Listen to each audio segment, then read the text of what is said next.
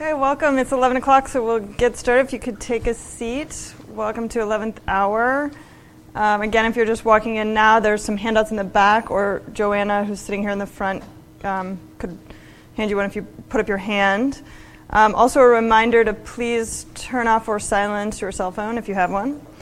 Um, and if you have questions at the end, uh, Diana is going to point you out, and I'll run around with the mic. So hopefully, you can wait for me to run through the aisles. Um, okay. If there's one refrain I heard again and again during my two years at the writer's workshop, it was this writing is hard. Those three banal words seem to be about the most accurate way to put it. If you want to get crazy, you might even add a really. Writing is really hard. Today, Diana Goetsch will discuss the practice of writing, how to establish it, and how to sustain it. Diana has taught at colleges, conferences, and, MFA programs, in addition to teaching one on one and group workshops in New York City. She is also the editor of Jane Street Press, a poetry press she founded in 2001. She is the author of several poetry collections, most recently, Nameless Boy. Her work has appeared in many leading journals and anthologies, including The New Yorker, the Gettysburg Review, The American Scholar, Best American Poetry, the Pushcart Prize Anthology. Among her honors are fellowships from the National Endowment for the Arts, the New York Foundation for the Arts, and the Donald Murray Prize. Please join me in welcoming Diana Goetsch.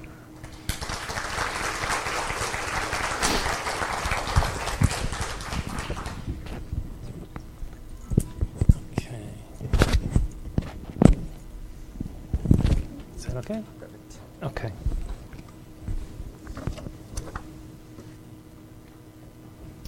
So we'll do a quick sound check. How is this? Can you hear me? Okay, great. How about in the cheap seats? It's okay.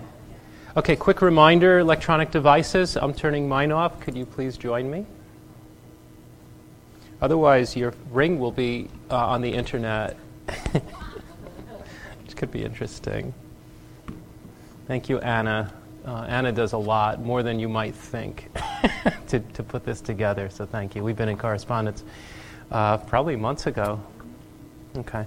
So I'm going to I'm gonna read, so I wrote something. I'm one of these people who are much smarter on the page than extemporaneously. Some people aren't, um, but I am. Uh, and uh, it's going to go about half an hour. I, will try to keep you alive.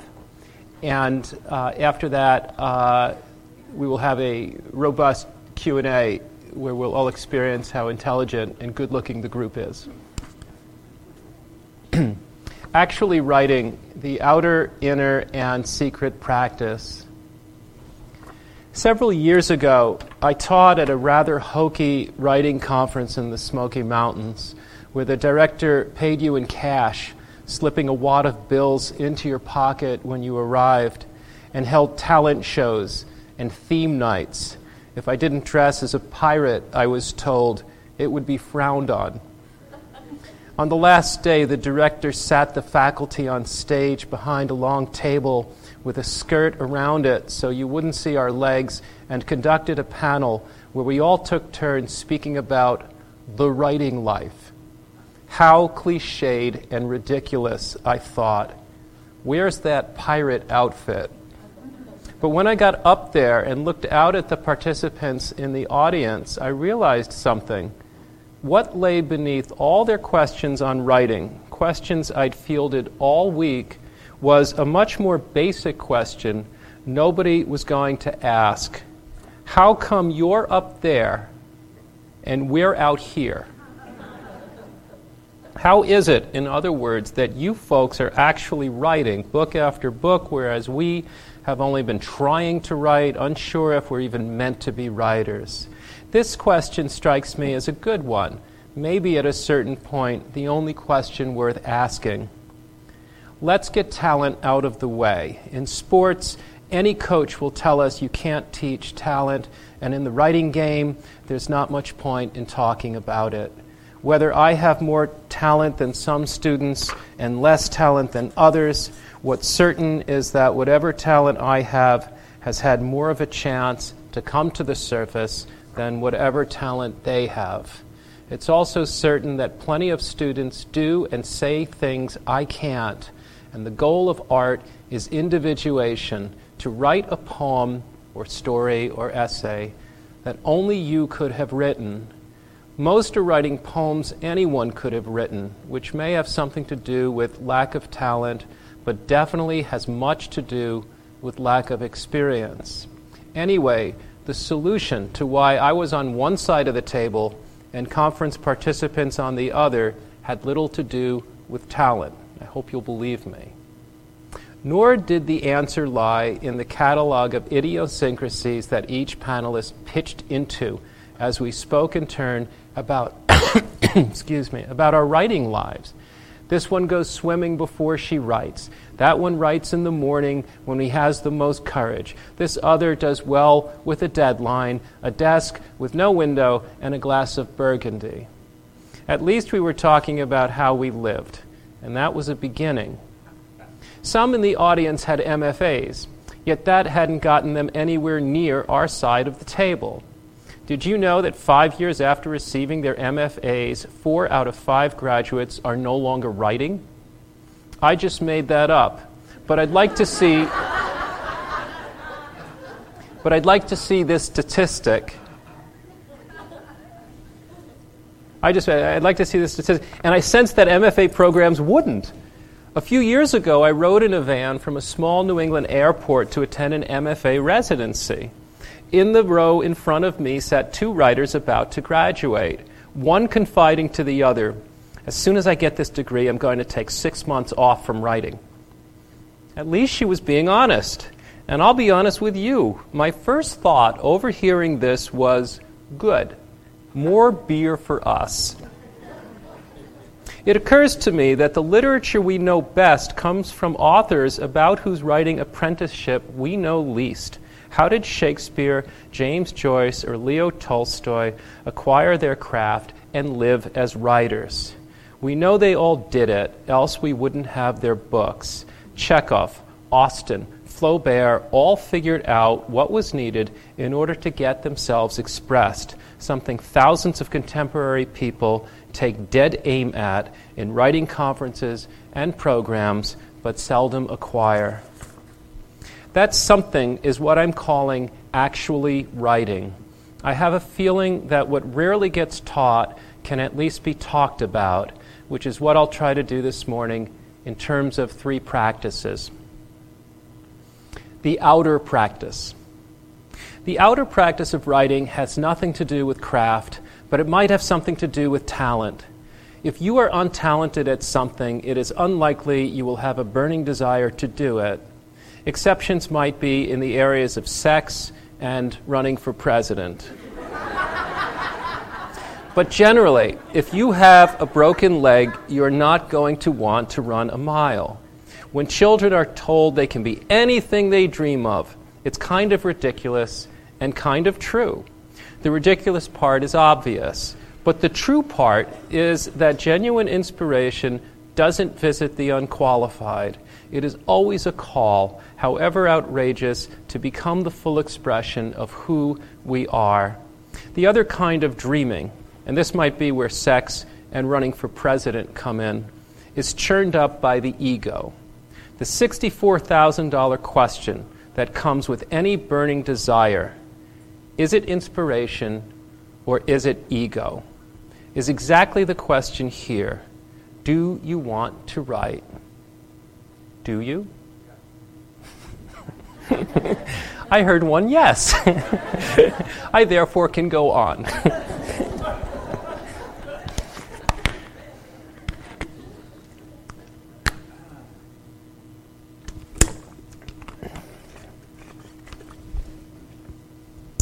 In Rilke's letters to a young poet, the legendary German poet puts the question to his hopeful correspondent quite boldly. And then I'm going to read this is just the quote that you have in the handout. Everybody has a handout?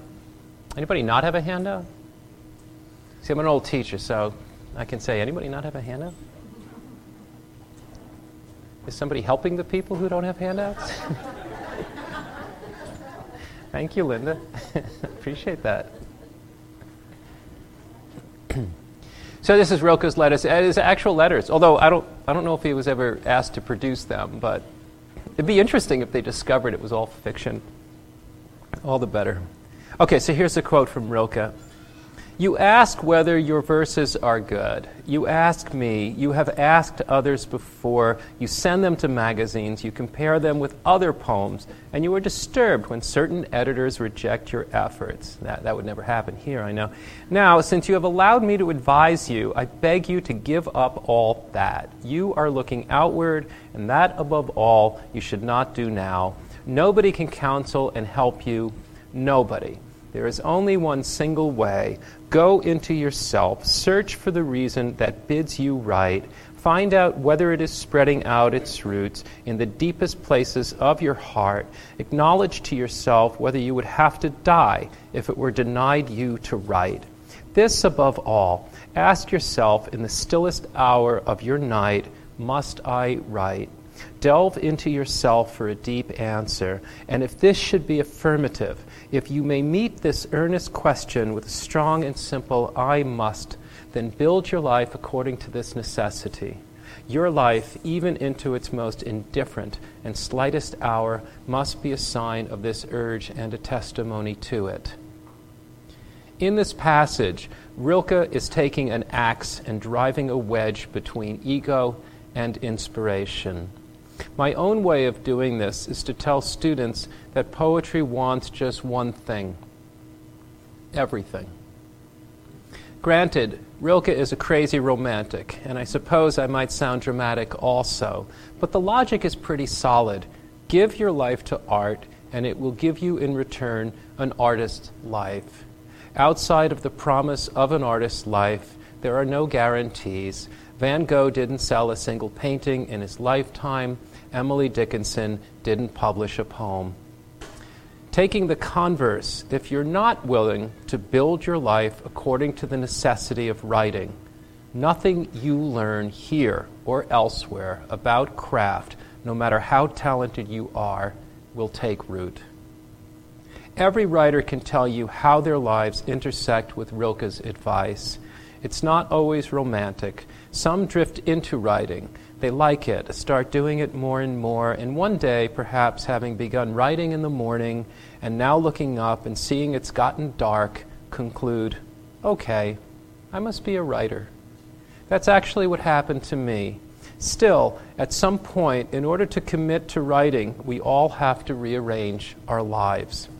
In 2007, I left public school teaching after 21 years when I was at the top of the salary scale, about to make $100,000. I took a poet in residence post at a college in Oklahoma where I made less than a third of that income, but the workload was small, and the time I had for writing resulted in poems of a higher magnitude than any I'd written before. These are the ones that, that I collected in Nameless Boy, which Anna mentioned. The college asked me to stay another year, and I did, after which time I became unemployed and have been ever since. That's not exactly true because I've been writing while cobbling together whatever I could in order to keep writing, teaching at conferences, visiting writer gigs, workshops in my apartment, collecting unemployment helped until it ran out, as did winning an NEA fellowship, as did getting hired to write Life in Transition, for which the American Scholar paid me $1,000 for each batch of six columns. I could have taken other better paying jobs, at least the ones that would hire a trans person, but I wouldn't be writing. There have been medical bills. My savings have dwindled. It's been stressful, to say the least, and I've had to answer Rilke's question must I write? Probably on a weekly basis. I also make some money teaching people individually through email and Skype. This year, several writers, all of whom happen to be women, hired me to help edit their poetry manuscripts. Actually, women from New Jersey. I don't, I don't know what's going on in New Jersey. there was plenty to critique, but the most important thing I had to tell each of them concerned their outer practice, the main thing holding back these poems, particularly the more ambitious ones, the poems poets grow on and become known for, was lack of time devoted to them. The poems were lazy, sorely lacking in development and integration. Lazy poems do not imply lazy people, and these are bright, sophisticated women. One is a wife and mother of small children who sacrificed dearly to get her MFA degree and does all she can to squeeze in 20 minutes a day of writing. Two are school teachers, in addition to being wives and mothers. Their manuscripts reflected well over a decade of work, most of their poems coming from prompts at writing conferences they attended once or twice a year. I lost my space. While it's not my place to judge anyone's life's choices, and I'm not about to tell women to abandon their families, still, 20 minutes a day won't cut it. Thoreau had a Harvard education and a mentor by the name of Emerson, and it still took two and a half years in solitude to write Walden, the toughest sentence of which might be, Let the children cry. The one exception in the group was a woman named Sandy. She sent me a terrific manuscript, ripe for editing and shaping, and the book was scooped up for publication soon after. Sandy is a mother, but her son is full grown. She works, but she owns her own business and can set her work hours. Her outer practice was fully in place, and it shows in her poems, where her ambitions and imaginative claims have been given the time they needed to be realized. Virginia Woolf is the spirit lurking behind much of this, and next to Rilke's Letters to a Young Poet, Woolf's A Room of One's Own is a second masterpiece about the outer practice. In 1929, asked to give a talk on the subject of women in fiction, Woolf opted not to play the literary critic and instead to play the economist, looking soberly at the life conditions involved in why men had thus far outpaced women on the stage of literature announcing, and then I'll read, there'll be a few quotes from uh, your handout um, for Virginia Woolf. So this is her. All I could do was to offer you an opinion upon one minor point. A woman must have money and a room of her own if she is to write fiction. And that, as you will see, leaves the great problem of the true nature of woman and the true nature of fiction unsolved. Woolf points out, with the subtlety of a novelist of her caliber, how being in a society that thwarts the outer practice inevitably affects the inner craft. And this is Woolf again. Intellectual freedom depends on material things. Poetry depends upon intellectual freedom.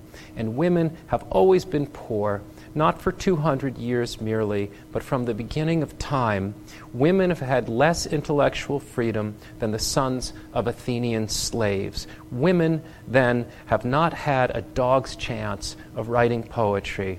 This is why I have laid so much stress on money and a room of one's own. For contrast, she cites Austen, Jane Austen, and Shakespeare as authors whose comparative freedom in life enabled writing that was free of internal impediments. And as again as Woolf. Here was a woman writing without hate, without bitterness, without fear, without protect, without preaching. That was how Shakespeare wrote, I thought, looking at Antony and Cleopatra. And when people compare Shakespeare and Jane Austen, they may mean that the minds of both had consumed all impediments. And for that reason, we do not know Jane Austen, and we do not know Shakespeare. And for that reason, Jane Austen pervades every word that she wrote, and so does Shakespeare. The same holds true for contemporary people and not just women. If you lack an outer practice, you won't have a dog's chance of actually writing. Whether it is the case of being starved by your life circumstances or your culture or of you starving yourself, the result is the same.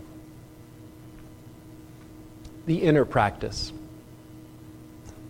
Once we've answered Rilke's question in the affirmative and we've given writing a privileged position in our lives, now what? It is time to engage the inner practice, the activity of actually writing. You might suppose this is where we call on what we have been taught about craft, the vast collections of instructions, techniques, pointers, shortcuts, the kinds of things we hear and take notes on at workshop tables when we get feedback on what we wrote. But hold it right there. What we wrote. If what we wrote was a novel or even a single poem, how did what we wrote get written in the first place? I regard the issues and techniques that go into generating even a first draft of a piece of writing as far more important than workshop feedback afterwards. It's not because I have a problem with being told to lop off this, develop that, or rewrite this other thing in the third person. It's because the critiquing and editing at the heart of the current workshop culture are not at the heart of actually writing. Again, I have nothing against editing, but it can always be learned. Actually, writing requires not so much learning, but training. I am sorry to say that most poems I see brought into workshops are dead poems. The poet may have drafted it many times, but if it went through the wrong door in an early draft, which is frequently the case, it's already been dead for a while. It's no fun for anyone telling people their dead poems are dead, but it's even worse pretending otherwise and going around the table finding ways to compliment or constructively criticize it. Unwarranted praise takes away a writer's path and is more poisonous than uncalled for cruelty, though I'm not a fan of either. How many books on writing amount to collection of prompts beforehand and revision tips for afterwards. There is nothing inherently wrong with a prompt, though I prefer the word assignment. I give assignments all the time and am known as something of an assignment machine. But most people manage to write in the same way, same tone and sentence lengths, same reliance on certain devices and avoidance on other devices, no matter the subject, mistaking their habitual patterns for their quote voice. Meantime, their only subject amounts to them writing, them reminding us of what Thoreau called the stale cheese of who they are, as if we need reminding. The assignment doesn't matter, I tell students. Your best writing could result from the worst assignment. For example, describe that table. And you could get pure sludge from an intriguing assignment. For example, write a poem entitled Mothers Against Stonehenge. The important thing is your approach to an assignment, any assignment, and ultimately to the blank page. The cultivating of that approach is the inner practice. I have been teaching a generative workshop at the Iowa Summer Writing Festival and in living rooms and art centers around the country for the past eight years. I call it the Free Writing Intensive, an umbrella term for the inner practice for what to do hour after hour in a room of one's own if we are to be productive and grow as writers. My key instructional text in the workshop doesn't come from a how to book on writing, but from one writer describing another writer's process. It is Robert Bly's explanation of William Stafford's golden thread, and it's the Rosetta Stone of the inner practice. so I'll read again from your handout. You could read along. One of Stafford's most amazing gifts to poetry is his theme of the golden thread.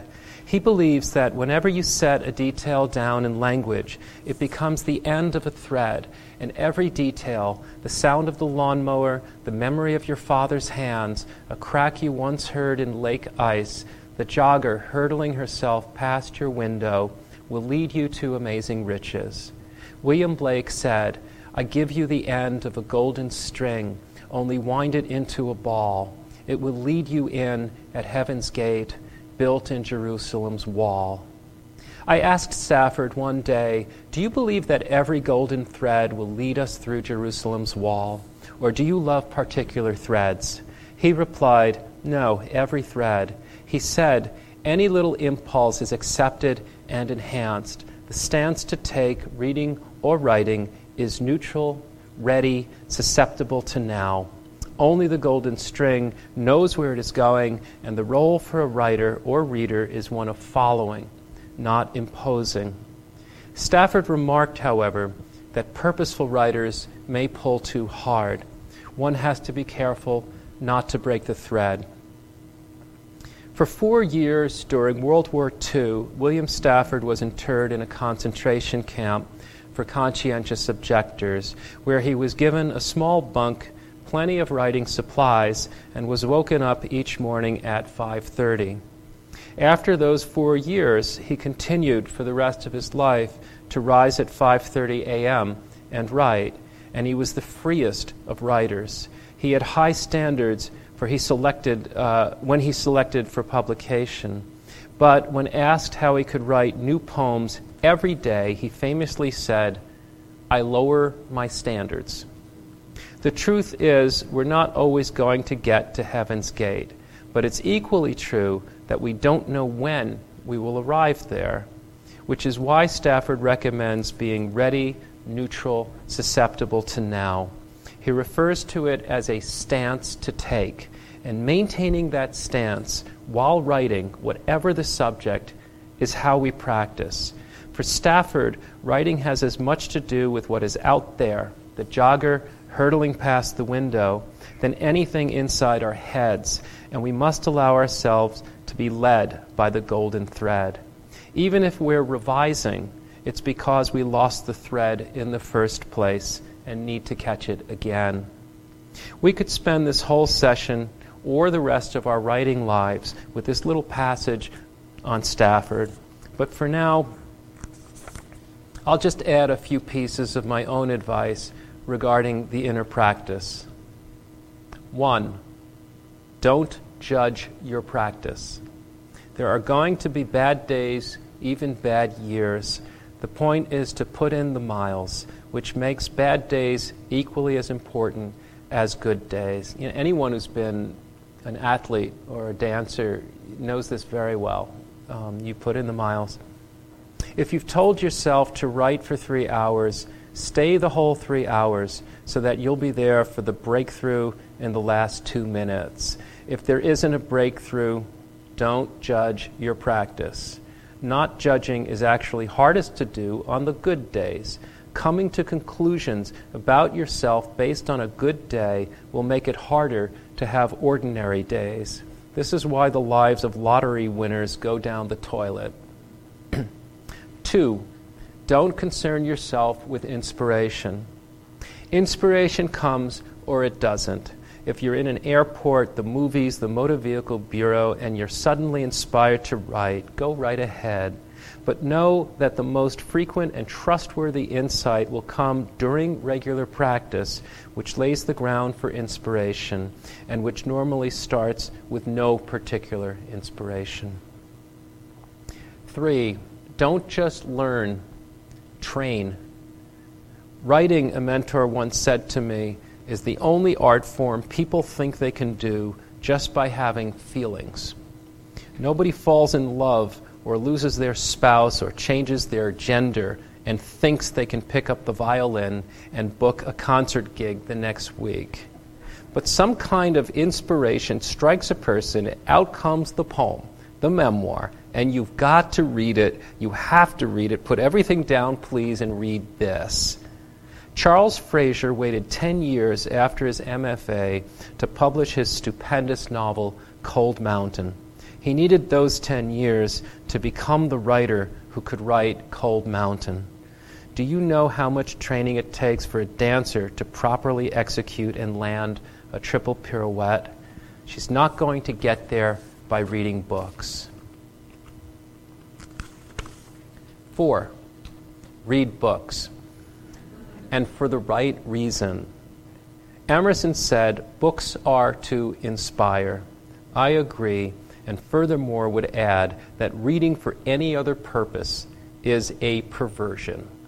Read the great writers, but find your great writer. Find out how they lived and who inspired them, and read those writers. It is far more important for you to read your lineage than to be well read. Five, look for mentors, not just teachers. Teachers might have things to say worth noting, so note them. But when you meet your mentor, put down your pen, stop taking notes, lest you miss something crucial. For mentors transmit to us a way to be a writer. William Zinsser did this for me, as did Stephen Dunn. They shared a wealth of craft and insight, but the most valuable thing they shared was themselves and how they were in the world as artists. Rilke's mentor wasn't even a writer, but rather a sculptor, the great Rodin. There was a teacher in Iowa for a long time named Marvin Bell. Anybody know Marvin? You know Marvin? Marvin Bell. Marvin understood he was training writers, maybe because his original training as an artist came as a jazz trumpet player. If someone were holding your mother hostage, he once said to a group complaining of writer's block, and you were required to write a hundred poems by next week to free her, you could certainly do it.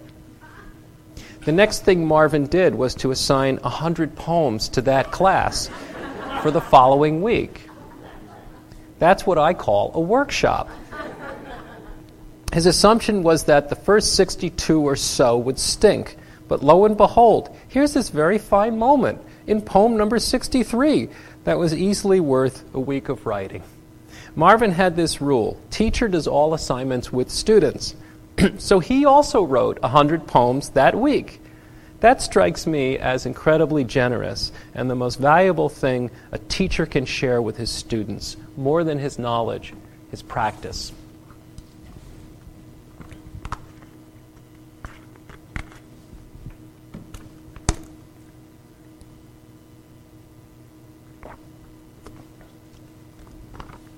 The secret practice.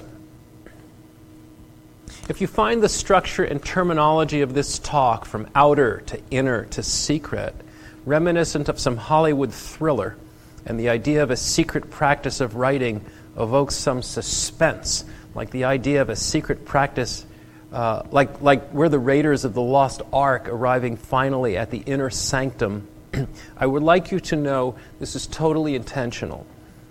The secret practice resides in an inner sanctum it is where you would keep something precious, or something precious would keep itself, hidden, hard to reach, and protected. Think of the bullion in Fort Knox, the queen in the hive, or the clean room where the semiconductors are assembled.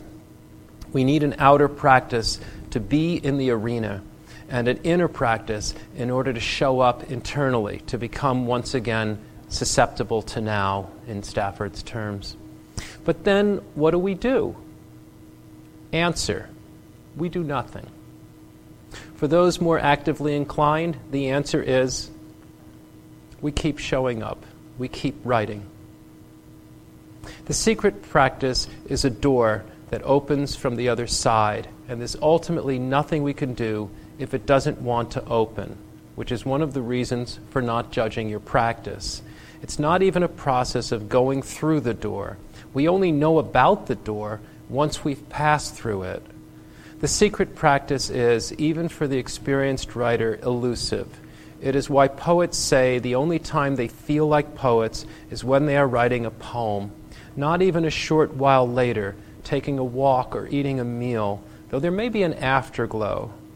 It is why novelists may have written better at age 45 than at age 55, or vice versa. To speak more practically, the secret practice is the act of surprising ourselves on the page. Richard Hugo makes this point throughout his great book on composition, The Triggering Town, beginning with his description of the second subject. And this is in your handout as well. So here's Hugo. A poem can be said to have two subjects the initiating or triggering subject, which starts the poem or causes the poem to be written, and the real or generated subject, which the poem comes to say or mean, and which is generated or discovered in the poem during the writing. That's not quite right because it suggests that the poet recognizes the real subject. The poet may not be aware of what the real subject is, but only have some instinctive feeling that the poem is done. Young poets find it difficult to free themselves from the triggering subject The poet puts down the line autumn, the title Autumn Rain. He finds two or three good lines about autumn rain. Then things start to break down. He cannot find anything more to say uh, about, uh, about autumn rain, so he starts making up things. He strains, he goes abstract, he starts telling us the meaning of what he has already said. The mistake he is making, of course, is that he feels obligated to go on talking about autumn rain because that, he feels, is the subject. Well, it isn't the subject. You don't know what the subject is, and the moment you run out of things to say about autumn rain, start talking about something else. In fact, it's a good idea to talk about something else before you run out of things to say about autumn rain. Start talking about something else. What you plan to say, no matter how clever, is never art. Art is saying what you yourself didn't plan to say. More gracefully put, art is the leap from what you want to say to what the poem wants to say, and the two are never the same. That goes for the novel, that goes for the essay, it's what the page wants to say. The terms of leaping are different in every situation, and because leaps are, by definition, unexpected, the exact process transcends conception and elaboration. This has a lot to do with why you can't paraphrase a great piece of writing, though you can easily summarize and often improve upon in that summary a not so great piece of writing, one perhaps having to do with autumn rain. Hugo's idea of the second subject is just one way to label the secret practice. I've mentioned surprising yourself, which is what Frost stressed, and leaping, a favorite word of Robert Bly. The French poet Paul Eluard has maybe the most elegant way of describing the inner sanctum. It's a quote from him There is another world, and it is in this one. Keats called the space negative capability, where we open completely into uncertainty, suspending all thinking and judgment. Hemingway called it luck. Every time he spoke of the necess- necessary ingredients for him to write, the space, the equipment, time of day, etc., luck was on that list. Paul Simon had a similar response when an interviewer asked him about the moment he wrote, like a bridge over troubled water, I will lay me down. A line so familiar in our popular culture, we may have forgotten how brilliant it is. Simon said he was alone in his apartment at the time, sitting on the same couch he and the interviewer was sitting on, scribbling on a pad, but he had no idea where the line came from. And after he wrote it, he felt grateful. Grateful this is the door opening from the other side. Nobody but Paul Simon could have written the line, though Simon feels like someone else wrote it. It probably doesn't sound very helpful to say that all we can do is show up and wait for luck, even though showing up is no accident, and most of art, and most great artists, beyond that, can't tell you how they do it. But there are some who mindfully promote a secret practice and can articulate how they do it. And this is something I'll call knocking on the door. When Richard Hugo advises us to start talking about something else, preferably a thought or subject we have discovered during the act of writing, that is a way to knock on the door. In his essay, Writing Off the Subject, he recommends that students recognize and cultivate gateways to get off the initiating subject. Hugo says his own gateway is the property of sound. The sound of a word he has put down will remind him of the music of another, and accepting that other word into the poem helps him break his allegiance to the initiating subject and to conventional logic and he forms new allegiances, leading him into deeper, more promising places where there are chorus girls in grain silos. Images and engaging in sense detail can also do the job of getting us off the subject. Actually, my class, we did this yesterday, so they'll recognize that technique. Um, I would, uh, as can also the uh, as can voice and persona, as can non sequiturs or collaging. I would venture to say that the way each writer achieves escape velocity from the initiating subject is the key to their uniqueness. Stephen Dunn's signature move is what he calls working against his drift.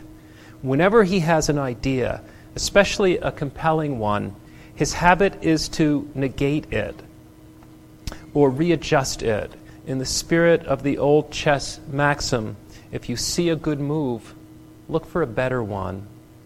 By working against his drift, a particularly good practice for intellectual writers, Stephen Dunn can regularly arrive at claims such as, I hate your good reasons, from his poem To a Terrorist. Claims that are so startling and so him. In knocking on the door, writing off the subject, or working against our drift, we are calling on reality to be our muse. This is the reality most people avoid. It isn't interested in our plans because it has something far deeper in mind it would like to use us for. Reality works through change and disruption, and it's hiding in front of our face, where several trillion neutrinos are passing through each of us and out the other side at the speed of light. If we are to actually write, we need the three practices to put us in touch over and over with this reality, that other world that is in this one.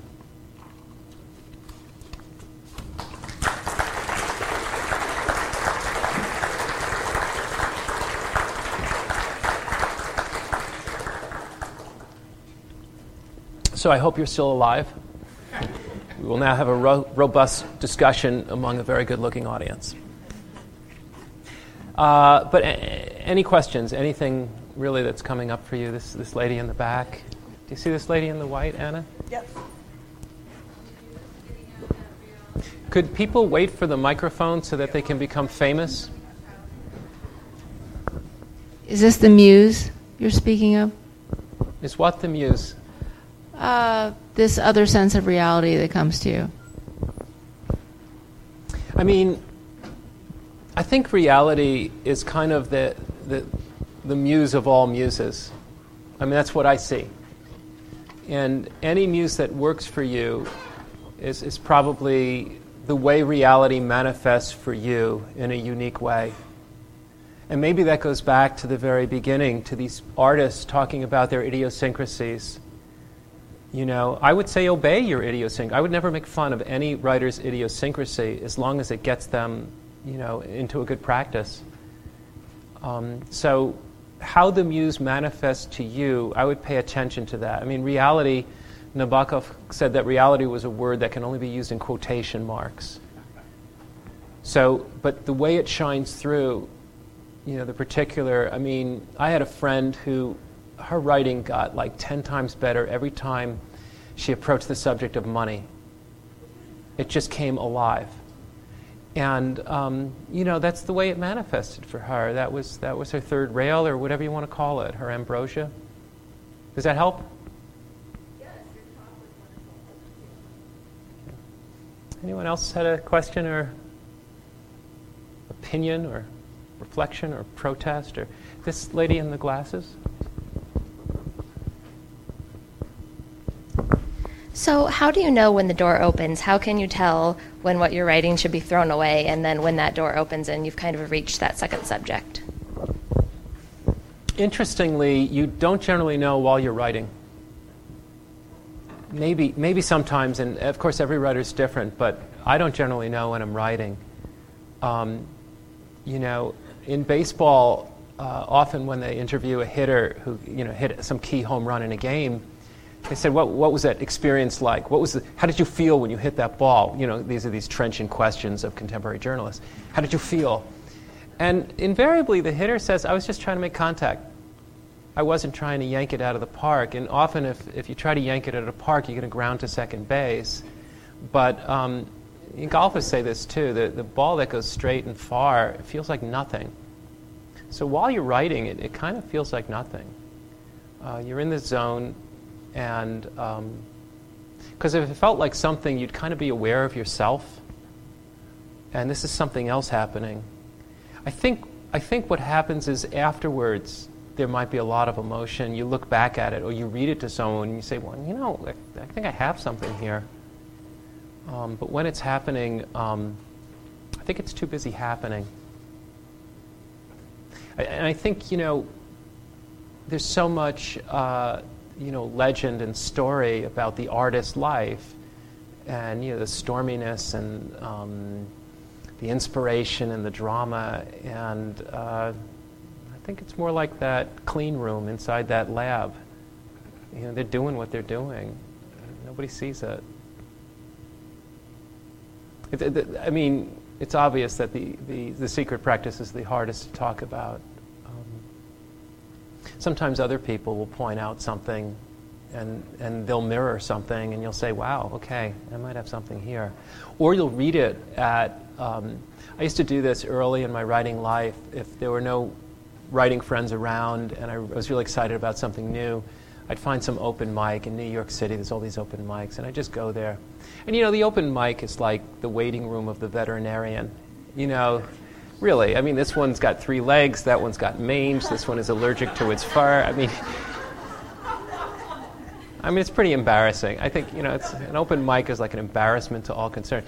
But I would read it, and I'd read it at the open mic. And, you know, there wasn't, it wasn't workshop critiquing, or there might not be any reaction, but there's a felt sense in the room that actually showed me where the poem was hot and where it may be not as good as I thought it was, just to read it in a room of people. So often it's that, it's the mirroring. Uh, th- this lady in the middle, in the blue blouse, has her hand up.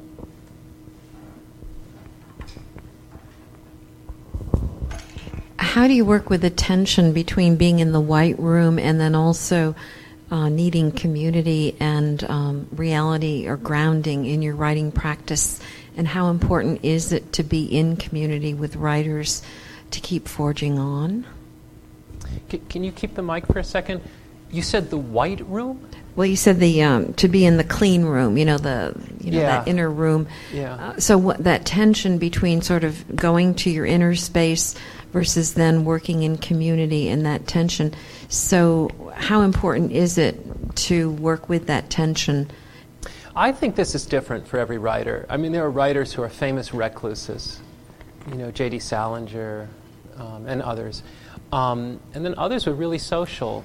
James Baldwin, who was my favorite writer growing up, when he lived in Istanbul, he would have just have these parties over his apartment. He was an incredibly social person. And then everyone left, and at 2 a.m., he started writing. Um, I think it's kind of just obeying your own nature. You know, what, what feeds you. Um, I, I love going into company with other people. I mentioned William Zinsser. He had uh, a listed phone number his whole life and no email address. You know, he died when he was 90.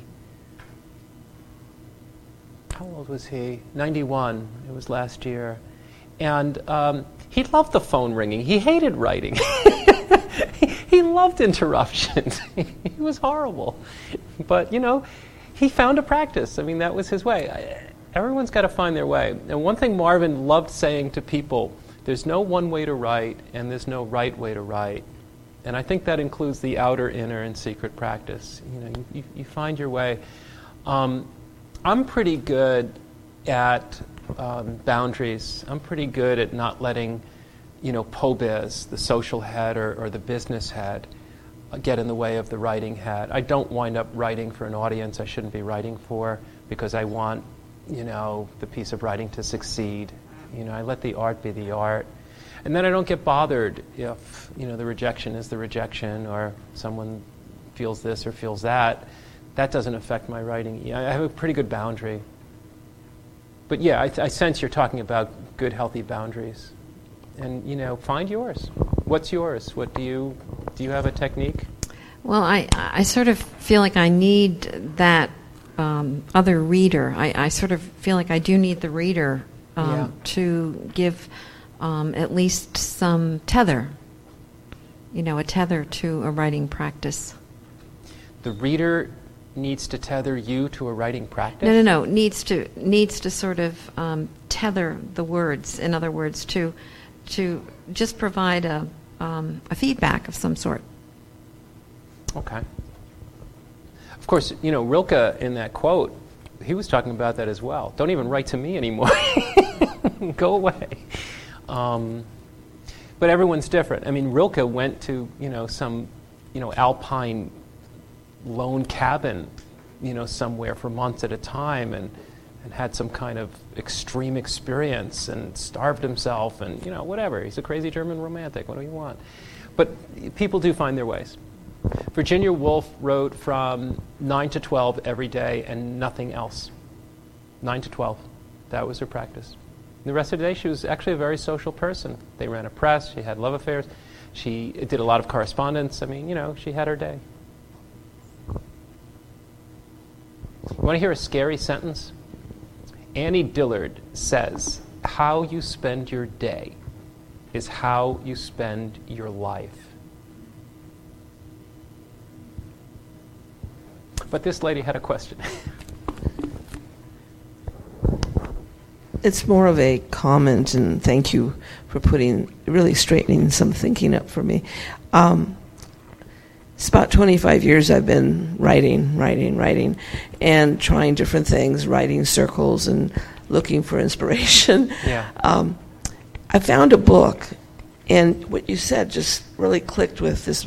It's called, uh, I think it's called The Daily Rituals of Artists and it covers sculptors and writers and Yeah. painters and and there were two that really stayed out stand stood out for me. Yeah. And one was Benjamin Franklin and his schedule because it tells his schedule. It's crazy. It's, it was amazing. But the other one was um, oh gosh, I, my mind just went blank on the name. But he wrote naked in his garden every morning. Mm-hmm. And when you just said that, I mean, I tried it. I actually did try writing naked. And I'm all for it. That's great. I got very cold. but it really kept me grounded in reality. My well, Chekhov said, write it cold.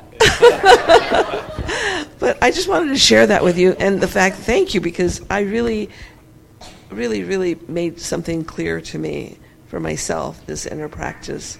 And uh, anyway, the reality, the change something, do something different. Or what did you say? You said, um, oh, I can't even read my writing. but it was about. Um, don't concern yourself with inspiration. Insight will come with practice. Don't just learn, train. No, that wasn't what you said. What was it that you said about change or try something different or uh, Oh, the secret practice. Yeah, the- find a way to Yeah. yeah, switch out, switch your allegiance. yeah, And, yeah, switch. What was um, you say that it straightened out something? I appreciate that. I'm interested though. What was crooked? for me? Yeah, I'm always interested in this. Oh, um, I'm, let's see. The thought was, oh, I can see where that would help to to try it every every time you sit down to write. Don't just get in this lazy pattern of, okay, I'm going to sit down and write and write and write, and then I get Yeah. really tired. But try something different. Yeah. I um, critique people through the mail. I mean, I, I mentioned that in the talk as part of how I try to make a living. And so people send me their poems. And I, I see the same uh, fundamental uh, lapses again and again and again. And I could continue to take these people's money. I could actually use the money, but uh, I, I can't do it. And I tell them at a certain point, I, I, we can't do this. This is not helping you and they want to send me more and more, and you know they enjoy the exchange. And they said, "Well, what should I do?" I said, "You should take the free writing intensive." And they said, "Well, um, I can't get to New Hampshire or Iowa or someplace." I said, "Well, you know, get me ten people in a living room," and people do it actually. You know, I, I go to San Luis Obispo, Berkeley, uh, Rockville, Maryland, uh, all kinds of places. I'll be in Nanuet doing this. And basically, it, it wasn't just holding out a shingle for something else I do as much as telling them you've got to look at the way you're practicing. You know, because you're showing me poems that, that have been over for a long time And you're just reworking them, and, re- and, and nothing fundamental is shifting in you. This, we see this. I know a meditation teacher, he says the same thing. He sees people meditating for 20 years of practice, and nothing is changing in them because of the way they're practicing. And they can be very dutiful. You know, they have the outer practice, but they don't have the inner practice. And I know someone, he died recently, I won't say his name, he's a, he's a wonderful man, he's one of the kindest people I've ever met. He has an outer practice and an inner practice. He can't do the third. He just can't do it. And he tried so hard. He had a lot of money in his life.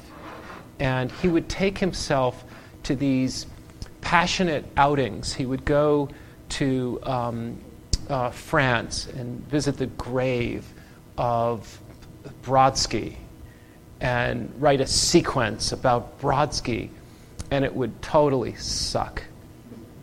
But, he, but he'd be in there, he'd be doing it. You know, he, he, he lived his life by this. All he did. He had a million poetry books. He had a signed copy of a Whitman book. You know, that's fantastic. He couldn't do the inner practice. You need all three. Um, this lady back here, all the way to the back. Do men ask questions? Oh, okay, so this gentleman next in the khaki shirt. Um, very often there's something said in a workshop, like, um, or by an instructor, to um, think about who your audience is. And I'm wondering how, where do you place that idea um, when you think of these three categories? Because uh, how do you avoid letting the audience guide what you're writing or influence it and take away from your secret practice? Yeah, I would, I would put the audience maybe in the. Um, uh, in the inner practice. And you know, categories are only as good as they are useful. I decided to put this framework up. I mean, you've heard this advice, frankly, all week, haven't you? I mean, it's kind of a theme people are saying. Uh, I ran into Kyle downtown. Is Kyle here? And Kyle and I were talking, he's telling me about this novel, and you know, he was just saying, I am so much more interested in these translated European writers because they're, they're writing into the questions and the open spaces and the mysteries and things like that. So, but just to stay with this framework, I would put the, the consideration of audience into the inner practice. And um, it's funny, people say very contradictory things. Good writers say very contradictory things to one another about audience. Um, you know, I was told early that the audience is someone um, every bit as intelligent as you, only less well informed. I, I, take the audience more into account, though, uh, in revision and you may not know it from this talk, but I love revision.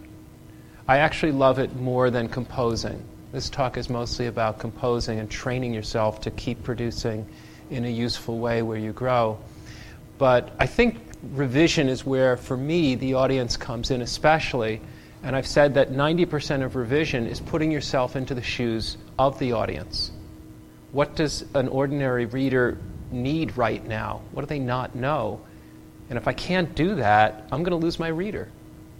And it's not like I'm guided by fear of their judgment. I'm just thinking about what, what do they need? You know, good, good Southern hospitality. You know, and maybe they need to be startled, frankly, or challenged. They need a good time. They need to be shocked. Um, you know, mostly I feel they need me to break their heart. But whatever it is they need, and, and it's the revision mostly. Usually when I'm composing, I'm just the audience is at bay. Thank you. I, I just, what I also was trying to say was how do you avoid, before the revision, when you're, when you're writing, how do you avoid being restricted by the feeling of who's my audience? And that's basically. I think that's the outer practice. I think the, uh, the judgments that you're going to get because, you know, um, like this woman in New Jersey who's this working mother who says to her family, guess what? I've got to do this. And you're on your own for a month or whatever it is. I mean, those kinds of judgments. What are they going to think of me? I think we take care of that in the outer practice. We decide beforehand that I'll publish under a pen name because certain people in my family are alive. They're never going to understand this. They may understand it in 300 years, which is what I try to write into when I think about being fair. I want to be fair from that perspective. But I can't worry if they're going to think well or poorly. Let them write their own memoir. You know, this is my memoir. And so I think there's things we can do in the outer practice. Going to a different place to write. Um, I said this in one of the meetings with someone, uh, Nadine Gordimer, the South African writer, when she won the Nobel Prize, was interviewed, and she was asked, you know, how did you do it? How did you write these dangerous, fearful things that are going to just get your society after you? And she said, I wrote as if I were writing from the grave. You know, that's a move in the outer practice, I think. You know, that's, that's a room of your own. Whatever you need to do to set that up, I'd see if you could take care of that beforehand so you're not trying to juggle that extra. It's, writing is hard enough. Thank you. You're welcome. Maybe just one more because it's, it's noon. Is that okay, Anna? Yes, just time for one more. Okay, one more. Oh, this gentleman here in the khaki shirt.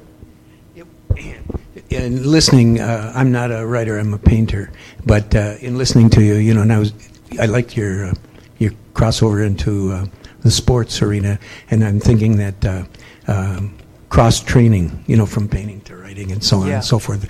Uh, I once was in a workshop called Poets and Painters up in Emma Lake, Saskatchewan, and it was it was rather amazing. But uh, Yeah. a little story, just uh, honoring what you said and what was here. Um, I was paint. I was a student in northern Minnesota. It was very cold. Watercolor painting in the winter. I don't know what the temperature was. Let's say ten or zero. And my instructor came by. We were inside, I'm looking out. He said, "What are you doing?" I said, "I'm painting snow and cold." He said, "Well, then, why don't you take your stuff and go outside?" So I took all the stuff and went outside, and uh, I, I came running in. I said, "The paint is freezing." He said, "Get some alcohol in the water." So I added alcohol in the water. I went back outside. My hands are cold. I came back in. I got my big chopper gloves. I took bigger brushes. I threw away the little sables. Couldn't use them.